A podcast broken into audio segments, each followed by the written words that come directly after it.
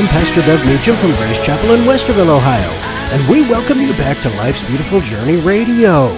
Each week we will be talking about a different part of life, and this week we will be talking about victory.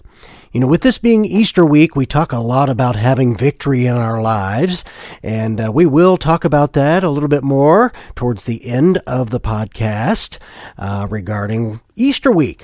But, you know, we learn at an early age about victory in our lives, don't we? You know, I remember the uh, ABC Sports um, intro there. They used to have an, a video intro for their uh, sports events that talked about the thrill of victory and the agony of defeat. and I always remember when they talked about the agony of defeat, there was a snow skier just crashing down the course and being flung through the air like a rag doll. Uh, I think a comedy show even had a skit where they supposedly interviewed that guy, which was just an actor, of course, pretending to be him. And he came in with a full body cast and his head wrapped up, you know, just like uh, he's always in that eternal state of falling. but, you know, victories are always times to celebrate. In fact, I heard about a chess team who was sitting in a hotel lobby bragging about a recent victory they had. And the hotel manager came out and told them that they all needed to leave immediately. As they were heading out the door, one of the players asked why they were being kicked out. Because, said the manager, I hate chestnuts boasting in an open foyer. Uh, I guess that joke had more of a Christmas vibe than Easter. But anyway, you know, I can really uh, remember being a, a kid and playing board games with the family as I was growing up. And there was nothing like winning a game of Uno or Trivial Pursuit or any other game we played as a family. And uh, the feeling was just infectious. And I'm sure you uh, felt the same. You know, as I have uh, mentioned, of course, several times in our shows over the past, I was very active in sports over the years. And there were two different sports where I was the most successful, and that was soccer and track. You know, I've mentioned quite a bit about my track days with getting the school records and making it to the Ohio State High School track meet, uh, where uh, that was my senior year, and I placed fourth in the 200 meter dash. And uh, that was a, a, small victory for me, even though I didn't win the whole race. Just a place uh, in state was amazing uh, for me. I was just uh, so happy about that. But you know, I also loved playing soccer uh, as well as basketball, but wasn't quite as good at, at, that as other things. But in soccer, we had a group of guys that uh, had played together um, all through the years. In fact, uh, we were in a team in COSA, in the COSA League, which stood for the Central Ohio Soccer League. And some of us had played together since the third grade. And we ended up being the first varsity soccer team at our high school there, Big Walnut High School. And we started off as a club team, and we were playing private schools and clubs in the area. But by my junior and senior years, we had a varsity team. And since we had played together for so many years, we knew where each player would be when we passed the ball, and we knew who could get to the ball and, and score the goal the most often. And uh, my senior year, that was actually me. I was that player. I ended up being our leading scorer. But beyond personal performance goals, our team wanted to win the league championship. And sure enough, we did just that my senior year. Although we actually tied with another team, a Dublin High School, in the league and had to share the title, but we still claimed the victory. you know, in my adult years, I played church softball, basketball, and then soccer with a 40 and over league in the area. And it's funny how even at 53 years old, I still have those competitive juices flowing when the whistle sounds and our game starts. You know, the thrill of victory truly is active all the days of our lives, isn't it?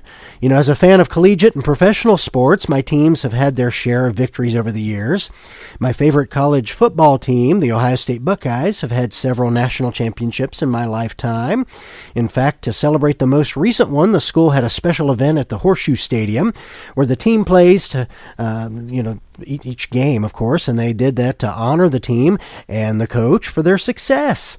However, the celebration took place in February, which in Ohio it was freezing outside, and we all had to huddle together to keep warm during the celebration.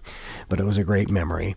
You know, my favorite NBA team won an NBA title a few years back, and it was their first and only title to date. So, talk about celebrating a victory, boy. we had to do it uh, while we were able to. But uh, the NFL team that I follow the most is the Cincinnati Bengals. And they made it to the Super Bowl last year and were one win away from getting there this year. And as much as those playoff victories felt good to see leading up to that big game, it did leave a bit of a bad taste not seeing the final victory take place and, and winning that Super Bowl. But, uh, you know, beyond sports, it has always been interesting to me to hear about military victories over the years. Whether it was in school or at a battlefield tour we've taken or from a family member, I always have had a great appreciation for the victories our country has won over the years. It's because of those victories that we get to live in freedom. You know, the way that we do today, and we experience that today. And that's why we can never forget the sacrifices that have been made for our freedoms.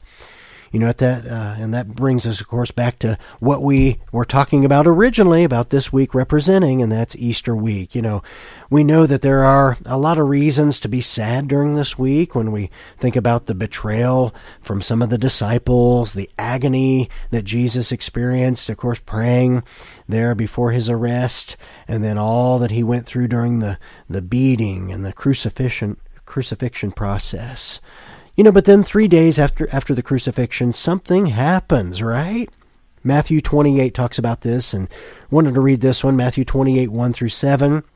And it says, After the Sabbath, at dawn on the first day of the week, Mary Magdalene and the other Mary went to look at the tomb. And there was a violent earthquake, for an angel of the Lord came down from heaven, and uh, going to the tomb, rolled back the stone and sat on it. His appearance was like lightning, and his clothes were white as snow. The guards were so afraid of him that they shook and became like dead men. The angel said to the women, Do not be afraid, for I know that you are looking for Jesus who was crucified. He is not here. He has risen, just as he said. Come and see the place where he lay. Then go quickly and tell his disciples he has risen from the dead and is going ahead of you into Galilee. There you will see him. Now I have told you. Yes, that, you know, this was the ultimate victory, I know, for all of us. Jesus overcame sin and death through his perfect sacrifice and then his resurrection. You know, because of that completed process, we were given the way to be saved. And that salvation is available to all who hear about it, even today, right? So, wouldn't it be amazing if you are just hearing this for the first time, that uh, you might have this opportunity to accept Jesus into your heart? and know that the story of Easter wasn't just some old story or old tale, but an actual path for you to be saved. So if you'd like to pray that prayer with me for salvation today, won't you repeat it after me? Dear Jesus, I am a sinner, and I ask for your forgiveness of my sins today. Thank you for the sacrifice that you made so I might be able to receive salvation. Please come and live in my heart, Jesus. Thank you for saving me. In your name I pray. Amen. Now, if you did that and, and you prayed that prayer for the first time, I want to welcome you to the kingdom of God. The angels are rejoicing in heaven for what you've just done. And of course, knowing that is the best way to travel through life's beautiful journey. Our podcast again is sponsored by Grace Chapel Community Church, and more information can be found about the church at gracechapel.us. Again, that's gracechapel.us.